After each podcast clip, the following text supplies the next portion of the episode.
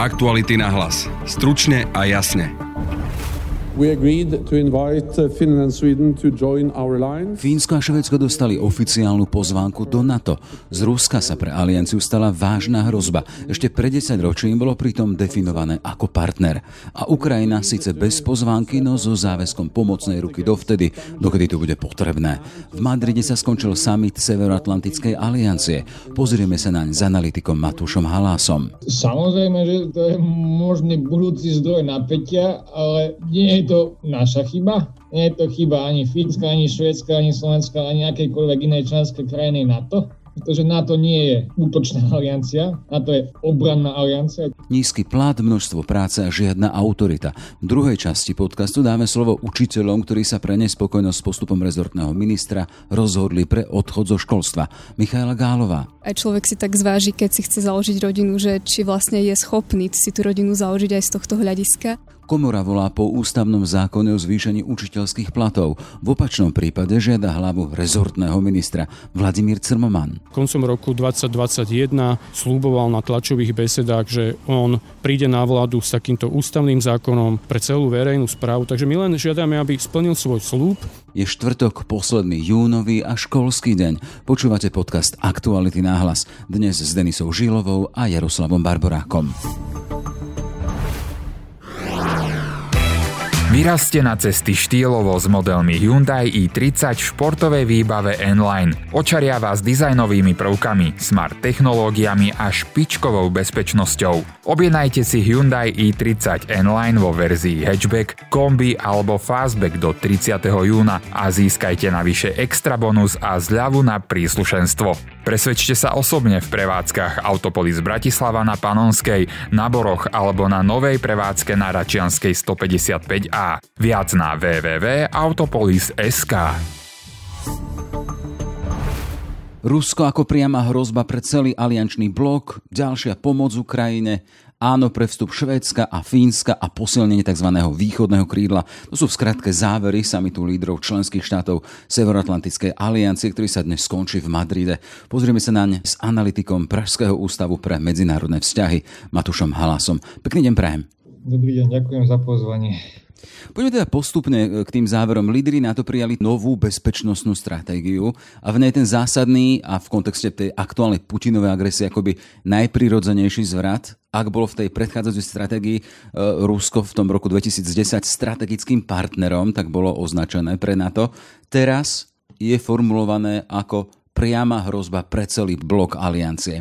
Len pripomeniem, že talianský denník La Repubblica hovorí o akési vyriešení krízy identity Severoatlantickej aliancie.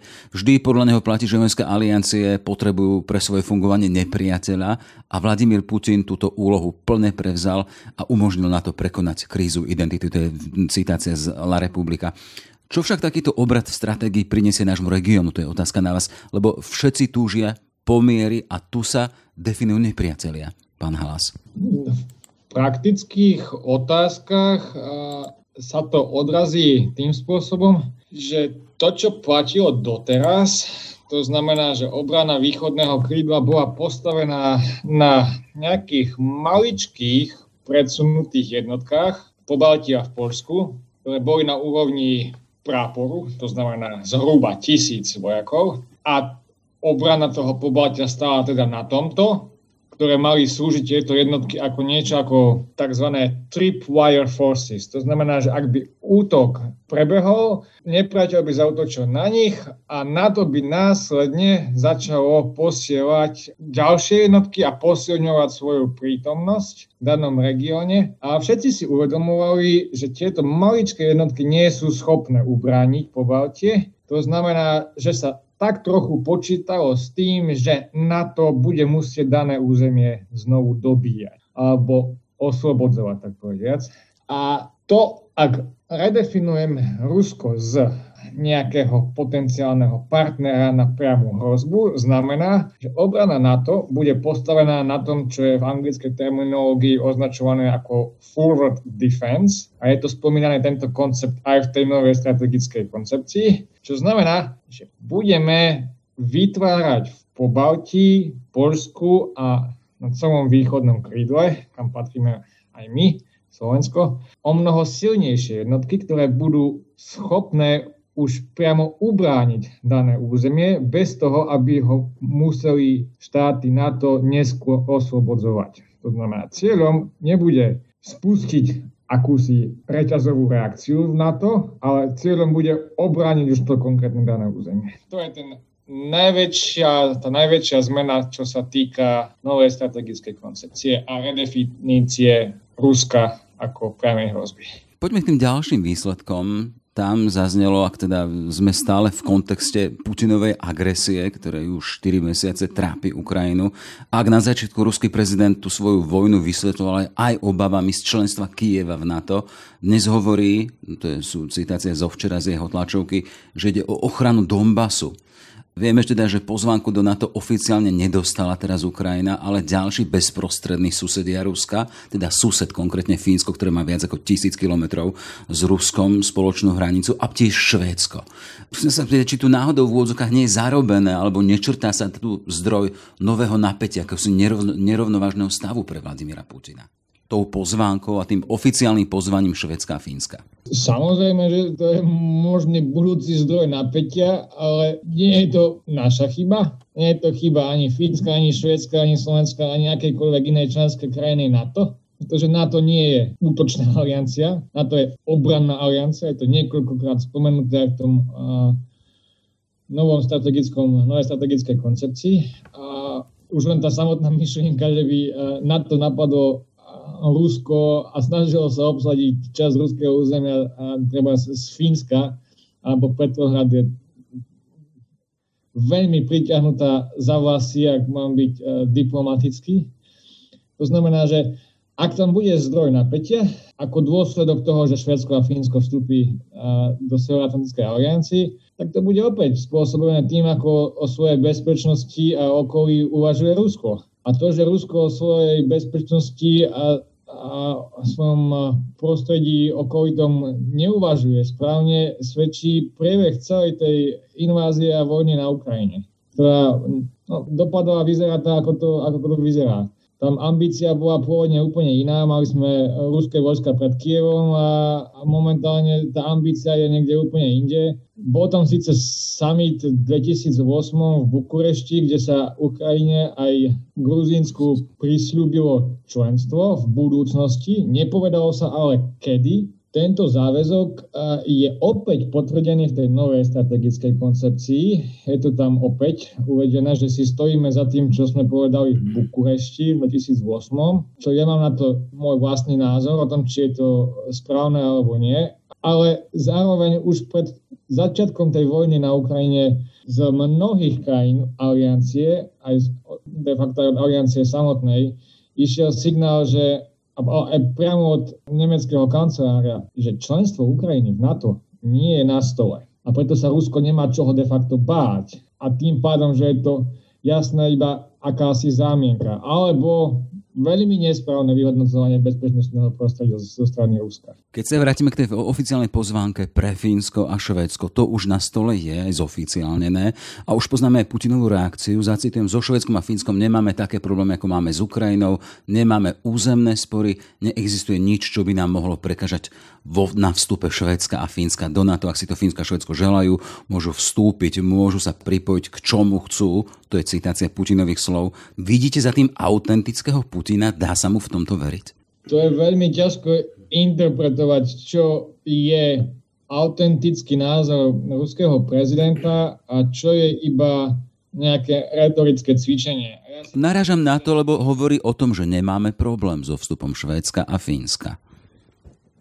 No áno, on to môže povedať dnes a zajtra povie niečo iné. To je celý ten problém ruského prezidenta. Asi si všetci pamätáme to, ako 2014 eh, vehementne tvrdil, že žiadni ruskí vojaci nie sú na Kryme a žiadni ruskí vojaci nie sú na Donbase. A realita bola úplne iná. A nakoniec to dopadlo tak, že vyznamenával celú divíziu ruských výsadkárov z Obskova, ktorí boli priamo na Kryme za plnenie bojových úloh. Žiadne plnenie bojových úloh okrem Krymu v tej dobe neexistovalo. Takže to, čo hovorí dnes prezident Putin, nemusí byť to, čo bude hovoriť zajtra a to, čo hovorí dnes, nemusí byť vôbec v súlade s realitou. Takže to by som bola bral s veľkou rezervou a nemyslím si, že by sme sa s tým mali nejakým spôsobom intenzívne zaoberať, pravdu povedia, s tým, čo prezident Putin hovorí alebo nehovorí.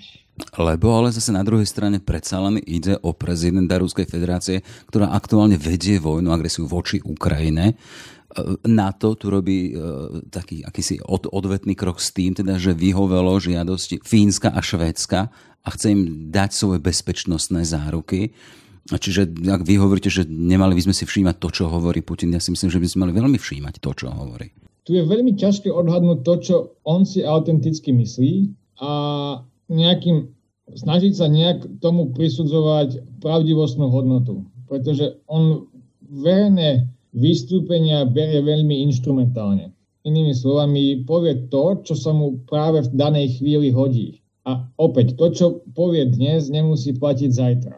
To znamená, že ak my sa budeme teraz chlacholiť jeho uistením, že nemá nič proti tomu, že Fínsko a Švédsko budú členmi NATO, môže nás to samých do istej miery paralizovať alebo obmedziť opäť môžeme byť, tak povedať, nachytaní na hruškách s tým, že on zajtra mení, zmení svoj, svoj postoj a zrazu mu to bude vadiť a my sa mu budeme musieť nejakým spôsobom prispôsobovať. Tam je dôležité to, aby my sme si stali za nejakými hodnotami, to, čo si myslíme, že je správne a to, čo si myslíme, že je oprávnené a konať podľa toho.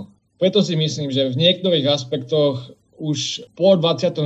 februári nie je až také dôležité klásť extrémny dôraz na to, čo si myslí prezident Ruskej federácie a dôležité je si stáť za tým, čo si myslíme my a konať podľa toho. Na to sa v tej bezpečnostnej stratégii zaviazalo pomáhať Ukrajine dovtedy, dokedy to bude potrebné.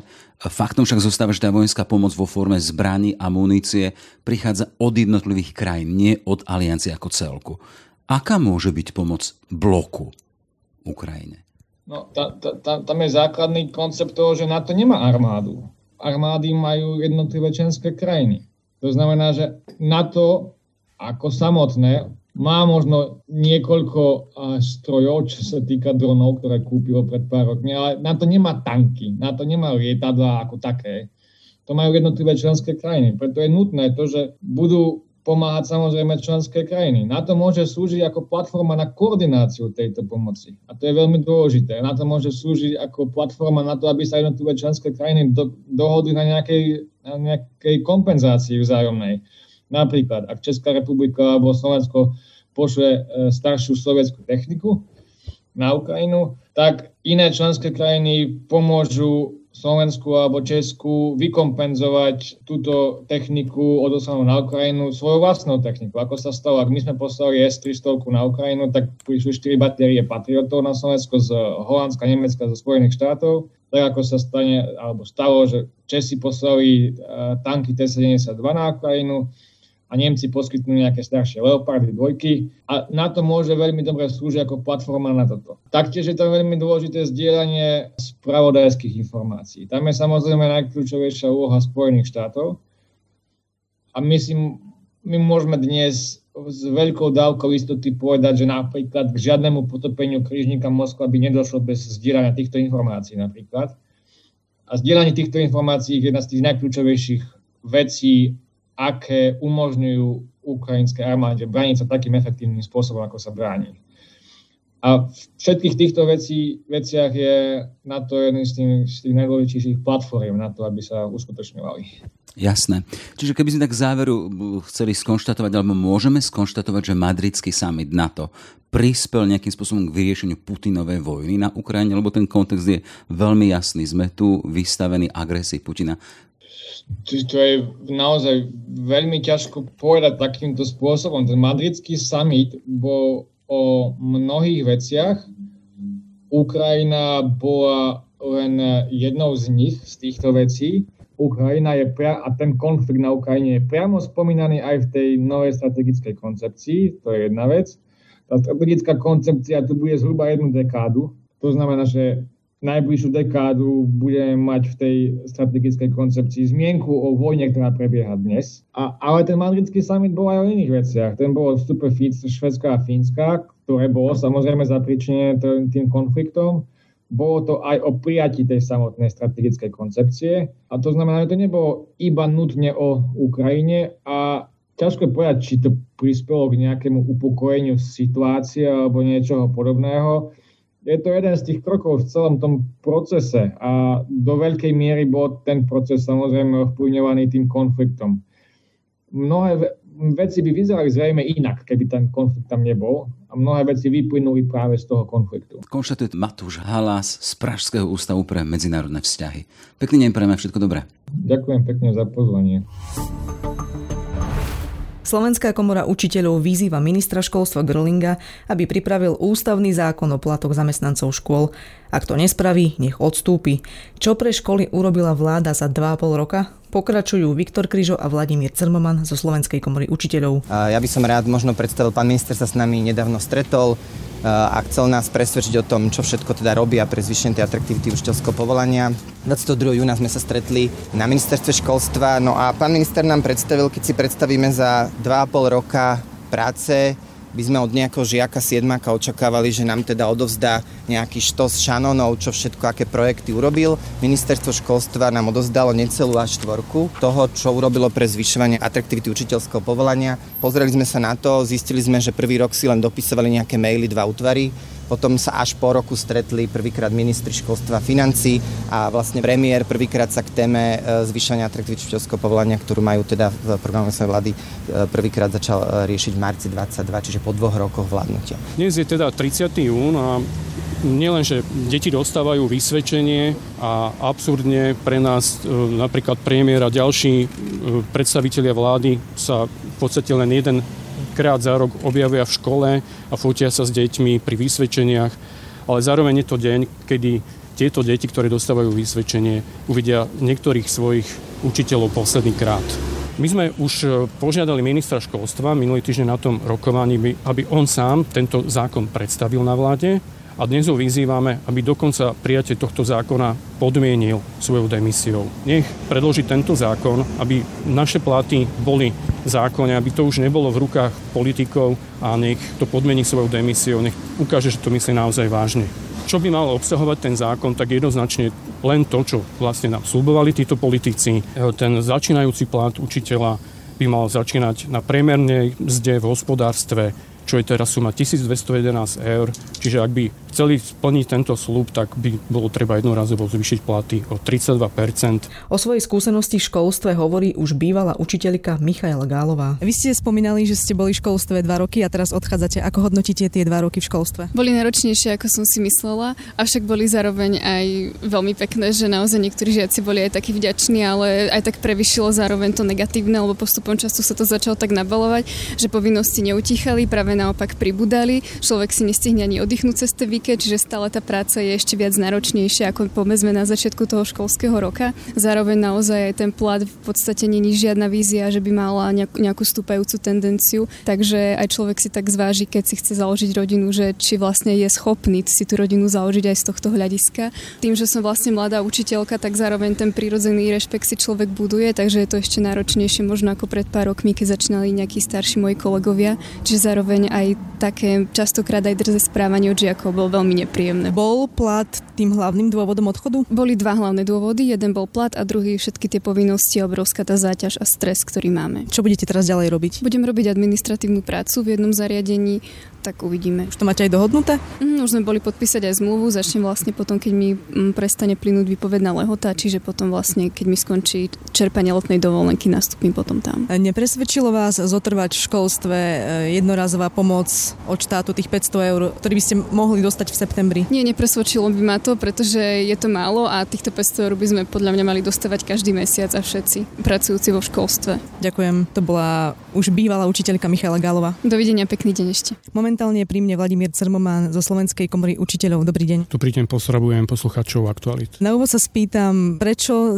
tento briefing sa uskutočnil dnes? Od roku 2012 neustále štrajkujeme, protestujeme, píšeme tlačové správy. Nedávno sme boli odovzdať poster predvolebných slubov na úrade vlády a dnes sme priniesli vizitky odchádzajúcich učiteľov, ktorí buď odišli, alebo teraz dávajú výpoveď k 30. júnu. Koľko ich je? Za necelý týždeň sme vyzbierali 200 vizitiek. Pravda, že tých učiteľov, čo odchádzajú, je oveľa viacej. My sme sa tu postavili za nich všetkých. Keď sa pozrieme len na pracovný portál EduJobs, tak je tam takmer 2000 pracovných ponúk a nie všetci tam ich zverejňujú. Ministerstvo školstva ich analytický útvar Inštitút vzdelávacej politiky zverejnil, že tento rok sa očakáva odchod okolo 1300-400 učiteľov a do roku 2025 bude v školstve chýbať až 9000 učiteľov. Je to veľa? Je to veľmi veľa, naozaj niektoré školy majú problém, kto bude učiť v septembri. Ďalej sa znižuje vlastne celková kvalita systému, pretože mnohé predmety sa musia učiť neodborne tým, že nie sú odborníci. Na vizitkách boli uvedené aj dôvody odchodu tých učiteľov. Viete nám nejak zhrnúť, aké dôvody išlo? Veľmi často ide o preťaženie, stres, nízky plat, zaťaženosť, e, znechutenie vôbec ako z toho všetkého, čo vláda nerobí pre nás. Čiže sú tam rôzne dôvody a veľmi prevažuje práve ten sociálny status. Školskí odborári žiadali aj vy zvýšenie platu o 10% od júla, lenže to sa neudeje. Ako to hodnotíte? My sme požadovali ešte viacej, pretože vlastne v roku 2020 sme ako pedagogickí odborní zamestnanci prvýkrát dosiahli historicky 1,2 násobok priemernej zdy v hospodárstve. Odtedy sme sa prepadli a na konci minulého roka len na to, aby sme sa vrátili na tú úroveň z roku 2020, bolo treba zvýšiť platy o 11%. Dnes už je to oveľa viacej. E, my dnes žiadame to, aby vláda naozaj to ospravedlenie, ktoré nám dal minister financí a premiér Eduard Heger teraz v sobotu 25.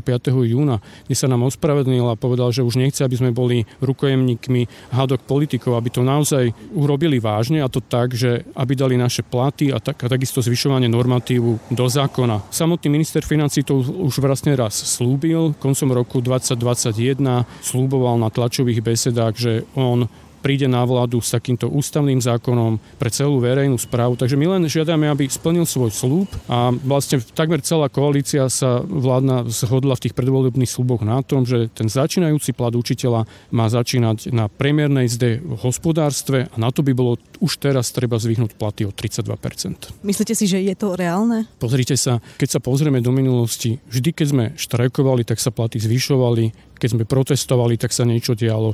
Keď e, teraz to bolo vidieť, bola pandémia, e, oni úplne na nás kašľali, my sme predstavili taký zoznam tých e, vlastných aktivít. Prvý rok si len dopisovali úrady, minister financia školstva sa k platom stretli až po viac ako roku k tomu by sme očakávali vzhľadom na ich predvolebné sluby, že hneď do prvého roku predstavia perfektný plán zvyšovania atraktivity učiteľského povolania, aby zvrátili tú krízu, ktorá teraz nastala. Nemáme vlastne inú šancu len protestovať, štrajkovať a vtedy sa veci hýbu, takže bereme to tak ako taký, dlhodobý boj a vieme, že pokiaľ sa za seba nepostavíme, tak sa veci nezmenia. V júli, prípadne v auguste by malo prebehnúť ďalšie rokovanie vlády a odborárov ohľadom platov.